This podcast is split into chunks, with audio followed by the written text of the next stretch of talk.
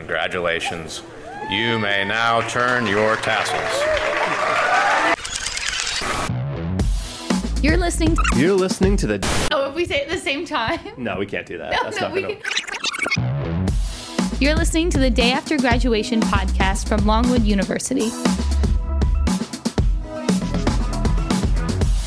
Welcome back to the Day After Graduation podcast. I'm Paige Rollins. I'm Ryan Catherwood. In today's episode, from Africa, we have two acts. Two stories from Longwood alumni who spent some time in the nonprofit sector in Africa and had a fascinating set of experiences that shaped their lives and careers. We'll start off the show with Act 1, Mission in Madagascar, and Anna Prow, class of 1988, whose journey to Africa begins with the Peace Corps, where a professional calling is born. experience abroad makes you a little more aware of your own self because you have to test yourself in a new environment.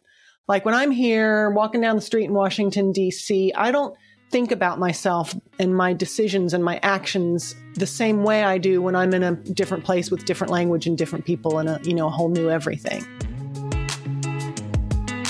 Like many of our stories on day after graduation, Anna Prow's professional journey really begins in Farmville on a pathway to become an educator. My name is Anna Prow. I'm a 1988 of what was then Longwood College, which is now Longwood University.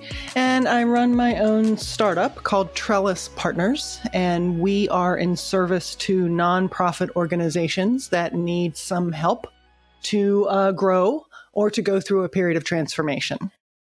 When I went on the campus trip, when I went on the tour with my parents, I remember cresting a hill on the drive to Farmville, and at the top of that small hill was a. It was a, this was like a probably a February or March, you know, early spring, late winter day.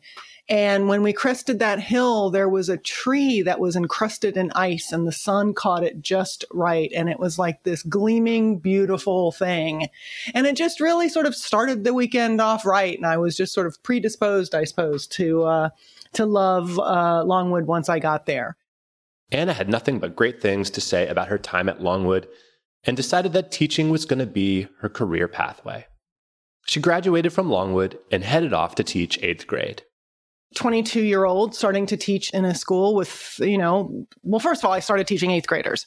And um, eighth graders, um, one of the things that I learned about eighth graders is that that age is just such a pivotal age for young people. And I really appreciated working with eighth graders, but I think my, my strengths was, were with the, the older students where I could just sort of, I guess, reason with them a little bit more. Her biggest takeaways from teaching helped her develop a skill for planning, creating learning objectives, and grew a lot in her first post college experience. So, one pivotal thing that I learned was sort of articulate what you're seeking to achieve and plan on the ways that you can do it and the tactics that you'll use to do that. And that has been invaluable in my personal life and in my career as well. Also, you know, I, I learned a lot about sort of um, compassion and, and kindness. And, you know, students respond to support and encouragement and engagement. And, you know, I guess it sort of comes naturally to me, but also when you realize that that kindness and patience gets results, it's easier to practice it even more. Yeah, by the same token, teaching also taught me to be firm and consistent and, and fair and to hold people accountable. And so that sort of balance of things when you're managing a classroom are really, really helpful in a later career. After teaching, eventually, Anna started on a journey that somehow she always knew she'd embark on. I feel like Peace Corps was always sort of baked in to me. I just, you know, a, a lot of um, young people know that after sixth grade, you go to seventh grade, and then you go to high school, and then after high school, you go to college, and then after college, you do whatever. I've always known that at sixth grade, seventh grade, high school, college, and, and Peace Corps was going to be in the mix somewhere. I don't even know when I first conceived of it or when it first came to me. It just always sort of was there in my in my consciousness. got to the last page of the application and I can picture the box now what it looked like on the on the back half of the page and there were several check boxes and you were supposed to check your preferred region of service. Now, Peace Corps can't always give you your preferred region of service because they really have to match sort of the country's needs and requests with your skills and the timeline and all that stuff. But they, I know that they, because I worked at Peace Corps, I know that they try to match your preference to the extent that you can. And before that, before that minute, I had thought that I wanted to go to Eastern Europe and be a volunteer in an urban environment and, you know, hang out in Eastern Europe for a while. And then for some reason, I hovered over that checkbox and I checked no preference. And I think it was one of the best decisions I ever made because I got sent to Madagascar. And it was a rich, powerful, amazing Peace Corps experience. It was a mix of thrill and terror. You know, I mean, it was on the other side of the world. Madagascar had been a socialistic country until 1990, I guess. So it was brand new, open to Westerners, essentially, non European Westerners. And I was um, group two, so where was the second group of volunteers in country. So it was uh, thrilling, you know, just to, to be on this island that has so many endemic flora and fauna and has this amazingly special role, you know, with regard to the natural world Anna was surprised and obviously really excited. Heading to Madagascar is definitely not what she was planning on when she joined the Peace Corps. You know, the plane ride down, our group had met in Philadelphia. So we also had three days of pre departure orientation. Um, I ended up doing that job when I worked at Peace Corps later. And in Philadelphia, we had, you know, before we even left for Madagascar, we had some basically three days of orientation and, and prep. And that's where our group started to get to know each other and started to bond and we all hit it off quite delightfully. And we did, we had a long layover in, in London on the way down. And instead of resting, we all went out on the town and just sort of partied and and just ran ourselves ragged. And then when we got to Madagascar, I for one, and I know a couple of others might have been, I was just sort of overwhelmed and exhausted because it's a very long trip. And we had made that very long trip even longer by basically partying for 12 hours straight in London and that's probably one lesson I learned also as a as a younger person was uh, you know sometimes you got to rest and you got to prep a little bit prep yourself physically before a new significant life undertaking. When she landed, they dived into an 11 week training program. The Peace Corps equipped them with as much as possible. But at the end, left it up to the team to learn what the local communities needed once they were on the ground. So she hit the ground running and got started.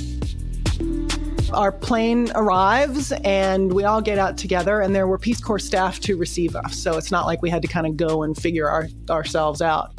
Um, and they had the Peace Corps symbol on the papers, and they grabbed our luggage for us. And we were all a little just sort of gobsmacked and exhausted and probably even hungover. And, you know, we were just this, we were just, I was at least, I, I won't speak for my, my fellows. But, you know, I, I don't think I remember it with utmost precision, but of course it's overwhelming. It's hot and it's humid. And the condition of the airport is sort of, um, you know, 60 cinder block style. It's, you know, I'll use air quotes to say sort of typical developing world airport with you know, well functioning basics, doesn't have the, the comforts of a, of a contemporary uh, fancy airport. And from there, we went to our, our, our training center. And that's where we started getting exposed to local food and getting to know each other and started to get into stage and started to sink into that 11 weeks of stage. I remember, I remember distinctly one of our early meals was beef tongue, and I wonder if it might have even been our first meal, just to just to wake us up a little bit. And you know, I can eat almost anything, but it it was an awakening. I had never had beef tongue before. I'm I'm still not a super fan of it, but it, it was a, a wake up that you know people like different things than you do, and um, you know, it was it was good uh, good first exposure. 11 weeks later, we had also stated our requests for where we would like to go in country. And I did feel pretty strongly that if I was going to be an English teacher trainer, I wanted it to be somewhere where English was going to be helpful. And I knew there was tourism and I knew there were a lot of spice trade. There was a lot of spice trade in Madagascar. And so I asked for either a, a spice exporting town or a tourist town because one of the things, and I'm very grateful that that Peace Corps taught me and, and, and teaches is it it requires you to be reflective about your role in the world around you and in development and international development. You have to ask yourselves a thousand questions every day about you know how is my work how is my action how is my my presence here making a difference for good or for ill or or for other and so I didn't want to go somewhere and teach English unless I knew it could be helpful. I preferred not to not to do that unless I knew it could be helpful. So I got sent to a region where one third of the world's vanilla is grown. It was a town called Sambava, an incredible, gorgeous town. The Green Mountains went right up to the to the sea.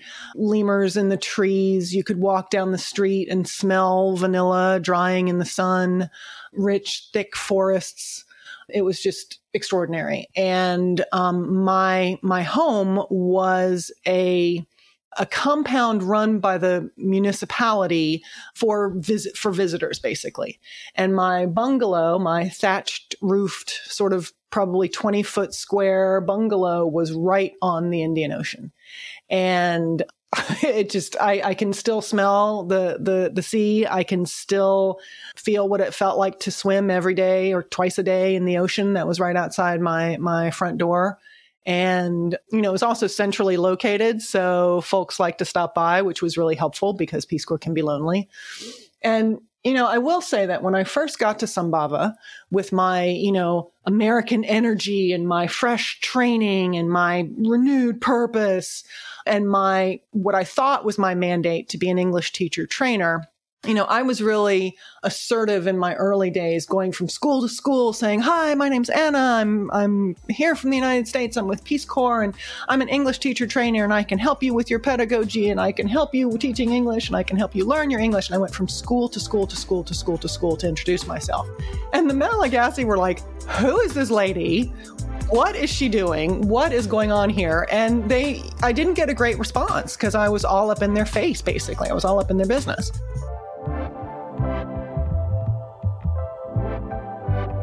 And so finally, a combination of discouragement and exhaustion and better sense made me say, you know what, let me just chill out for a little bit. And I, I call it my my hammock realization because I I chilled out a little bit and started hanging out in my in my hammock in my backyard, and that's when people started to come to me saying.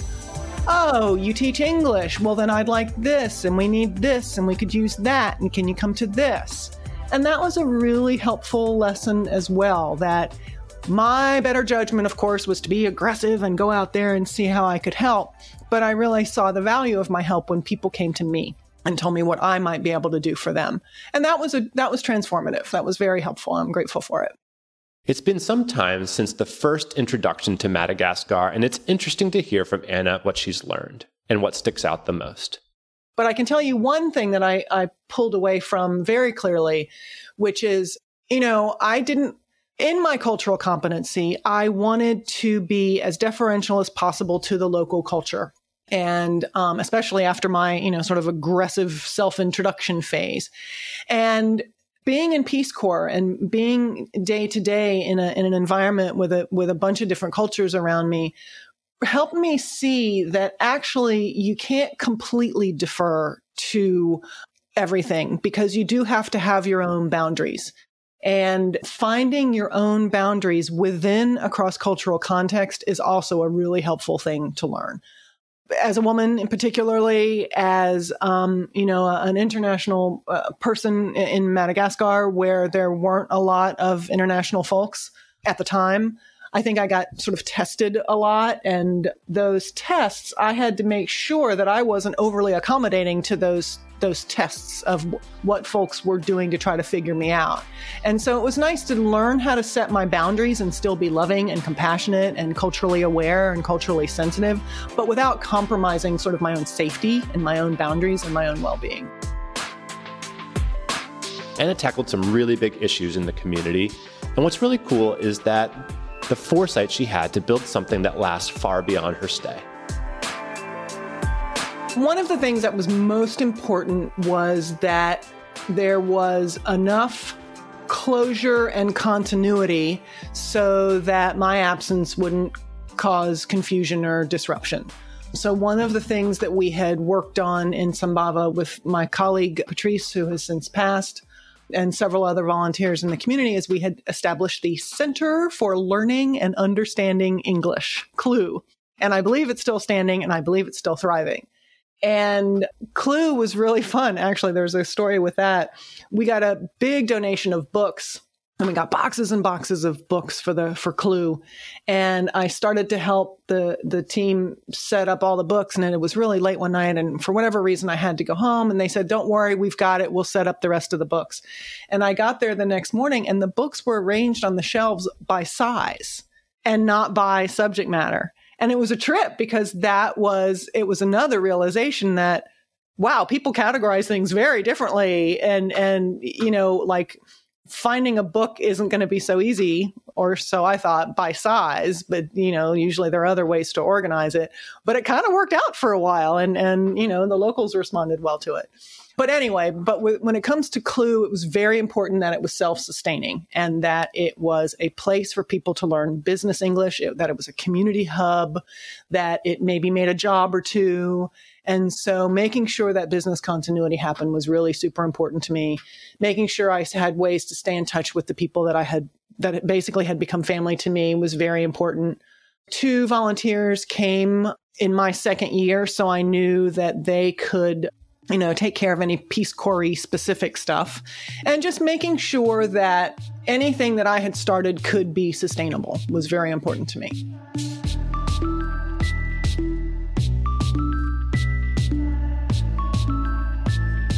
I remember on my, I had my 30th birthday in Madagascar and I went to a neighbor's for dinner and it was an extraordinary repast. They just had dish after dish after dish and it was so amazing and it was such a great party.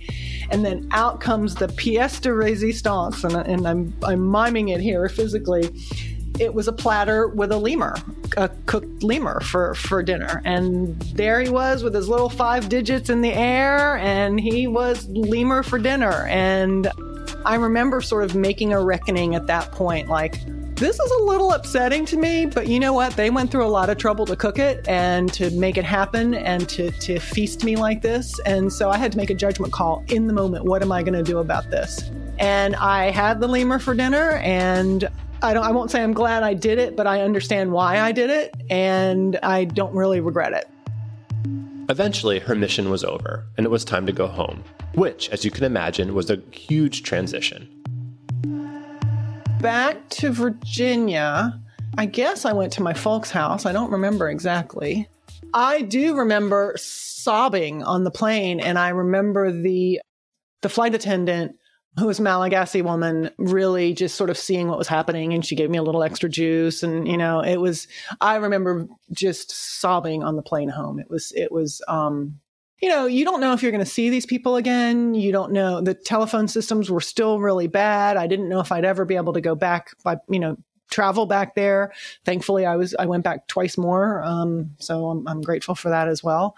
But you don't know. You don't know if if you're ever going to see the people that had been such a big part of your life again. And so it was a it was a sad flight home. But of course, then you start to realize that I'm going to resume this life that I had known before I went to Peace Corps and hung out in Virginia for a couple of months and then moved up to DC in late 96 or early 97. And I had really fallen in love with Peace Corps at the agency. And so I sort of came up, moved to DC without a job yet and stalked Peace Corps until I found a job there. I got a temp job at first, and then that ended up being um, a permanent job. And then I ended up working for Peace at Peace Corps for five years. It was a it was a very special time. Peace Corps has a, a very warm spot in my heart. Interestingly, you can only stay in the Peace Corps for five years. And after five years, Anna headed to graduate school to continue her studies. And in fact, this led her to Madagascar. Right as I was graduating with my master's degree, a friend called and said they needed a year they needed somebody to go down for a year and hold the fort for an academic program at the School for International Training in the in Tana in the capital city. And I thought, well, you know, I had committed to being domestic now, being we're having a domestic focus, but I could it was just too amazing an opportunity to to turn up to to go back to Madagascar. So I went back to Tana for a year to hold the fort while a friend took sabbatical. And it's funny, I, I, my assistant in this program, I was still sort of talking Sambava, my poor rough Sambava Malagasy. And she was like, you know what, you're an academic director now. You can't talk like that anymore. so I had to, I had to professionalize a little bit for that, for that next job. And that was kind of fun. Anna continued her work in the social field and kept working to help communities. I just love this part of this job. It was uh, it was a great organization anyway. But one of the things that I did was, and I did it in, in three different countries. I would be the advanced person to set up a field office. The first time I did it was in Mauritania. The second time I did it was back in Madagascar. And basically, you bring a fanny pack full of cash and some supplies and some awareness and some understanding of what the mission is that you're trying to accomplish. And you fly down to this country in Mauritania. I flew down and there was n- nobody else with me. No, uh, well, there was later. And you set up a field office from nothing. So basically, you're in the taxi on the way to the hotel from the airport, and you start talking to the taxi driver about, you know, do you know anybody who knows sort of like typing skills? And do you know where I can rent a Xerox machine? And do you know anybody renting any office space? And do you know anybody who's looking for a job who's got administrative skills? And you just start putting it out there and you build a team and an office and an infrastructure from nothing. And, you know, you've got this fanny pack full of cash because the banking infrastructure isn't always so strong. And you've got to hit, the ground running and start right away. And so you build this infrastructure and then the election team can come and they've got that as their home base to work from. And that was super satisfying to build it from nothing. And then, of course, you've got to break it down so that all your commitments are closed, so that nobody's left high and dry, so that everything is you know, leave the land as you found it kind of thing, so that everything is nice and, and closed up at the end. And that was super fun. And I did that once in Mauritania. And then I did it in Madagascar, where it was kind of super easy because I knew everybody and I knew, you know, I, I, knew a lot of people and, and I knew the island, and that was easy. Both of those are francophone countries, and I spoke French thanks to Longwood College, actually. And I was, I would like to think I was so effective at doing it in those two francophone countries that then there was a need in Honduras. And the person who was supposed to be the advanced team couldn't make it for whatever reason. So they asked me to do it in Honduras. I don't speak Spanish at all. And that was another lesson that it taught me is sometimes, of course, language is essential. Of course, it is super important. Of course, it, it like language is key, key, key. But I was able to utilize other skills like hiring the right people and getting the right translator and using other skills to help people understand what I was trying to achieve on behalf of the organization and set up a field office. And that's actually a really something I'm really proud of is that I did that in a country where I had did not speak the language at all. All these experiences and expertise Anna developed led her to create her own company, Trellis Partners. I started getting engaged by nonprofits that were about to undergo a period of growth. And because they had grown organically for however many years, they often didn't have the infrastructure to take that next level, to go to that next level of growth, to scale up. And so I started this uh, a series of engagements where I helped nonprofits, you know, basically DC based national and international nonprofits strengthen their infrastructure so that they could go to scale. I realized that there's there's sort of a need here in the sector for that. And so that's what led me to start Trellis Partners. Someone to come in, work full time, lead the transformation objectives that you want to achieve, and then leave the organization behind with a different set of needs. So that's where we are now with Trellis Partners. Anna looks back at her time in Madagascar as playing a huge part in forming who she is today. All the different cultures and experiences helped shape her who she is today. Thanks to Anna Prow for sharing her story and for producer Megan Wilson for the great interview. Now on to Act 2, Taking Good Care, we find Alexandra Kenny South, class of 1997. My name is Alexandra Kenny South, and I graduated from Longwood way back in 1997. After college, she worked in her local community, helping girls at a juvenile detention center. Then she shifted her focus back to something she studied at Longwood I worked in archaeology, actually building on you know the skills that I had developed in Longwoods Archaeology Field School with Dr. Jordan and with now Dr. Bates, Brian Bates. And so I, that was a that was a really fantastic experience. And and then I also worked at the Children's Museum of Richmond for about a year. And then I, I decided to go ahead and, and get my master's. So I, I moved up to Northern Virginia and lived in Arlington while I was uh, getting a master's at George Washington University in DC. So I was there for the summer. So several weeks, not not terribly long, but I think long enough to, um, you know, to get a real sense of the community. And so I was in I was in Cape Town for several weeks, and then I lived with a host family in in a remote part of northern Namibia up near the Angolan border. And my my host family was a Herero pastoralist family. And I went to work with with the the father, with the the host father, um, who was a teacher in the in the nearby village. So that was really fun too, and really really interesting to say the least. I got this crazy opportunity to attend the funeral of an elder in the community and and it was like this this three day event. And so i didn't go for all three days but they they traditionally they slaughter a cow as part of honoring you know the person's life. And because he was an elder he had actually fought against the germans um, like at the turn of the century.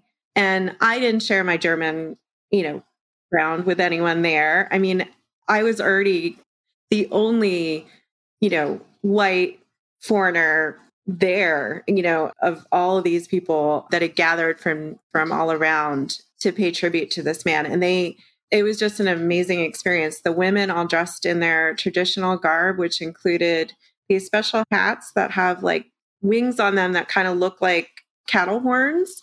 And they were performing a traditional dance and wailing and then they they basically recreated the battle as part of the funeral between the Germans and, and the Herero. I just was felt so privileged that I could be there and witness that. And, you know, I didn't, I, I just, just to be a fly on the wall was, was really incredible.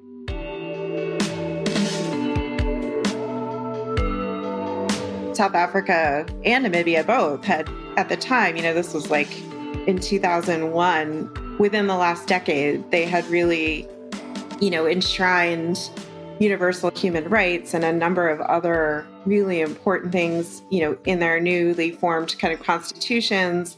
They were both, you know, coming out from really years and years and years of colonialism and struggling with, you know, as like kind of nascent democracies, I would say. And so anyway, it was it was it was just a, a really, really fantastic experience. I ended up going with um, a group of about 10 to 12 other master's students. They weren't all anthropology master's students. There were some studying education, some studying public health, some economists, so and education. So we had a, like a number of different kind of you know priorities, I guess you would say. But I ended up doing a research project with two of the other graduate students doing an evaluation of the effectiveness of of one of the one of the NGOs that was funding women's printing and weaving cooperative in Khayelitsha, which is in a very poor area in the flats just outside of Cape Town, South Africa. So we did a lot of interviews with the women that were participating and and a lot of the interviews really focused on on public health and on their you know economic development and and really on gender relations and how well the the program was kind of addressing a lot of the problems that were going on at the time. Most of the the women were were also mothers, and one of the great things about the program was that they you know they did provide childcare for these mothers so that they could get skills and start building their own income.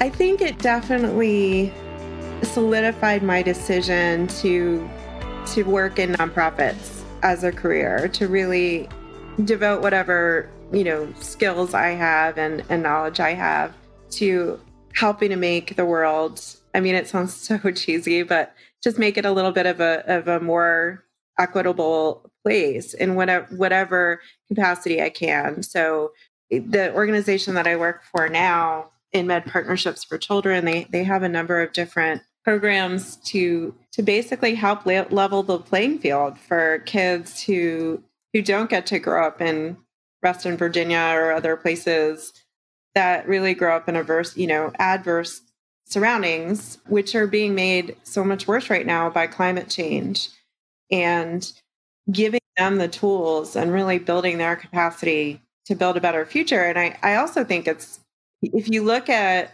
not only the impacts of climate change, but if you look at like population demographics, Africa is really where it's at. Like, you know, that there's they already have proportionally many more young people than in other regions of the world. And those young people, they need the opportunities that a lot of people in other places take, you know, take for granted. So opportunities for education, for public health, for um, environmental conservation. Like we, um, InMed does a lot of adaptive agriculture work, and in knowing that climate change is going to hit sub-Saharan Africa very hard, and and people that you know are already struggling where they're they're not getting the amount of rainfall that they used to get and they're not able to grow the crops that they used to be able to grow and you know a lot of youth that are being really you know getting really disillusioned with farming, you know, or with other occupations that just aren't like they just don't seem tenable at this point unless we we start to implement things in a different way and think about things in a different way.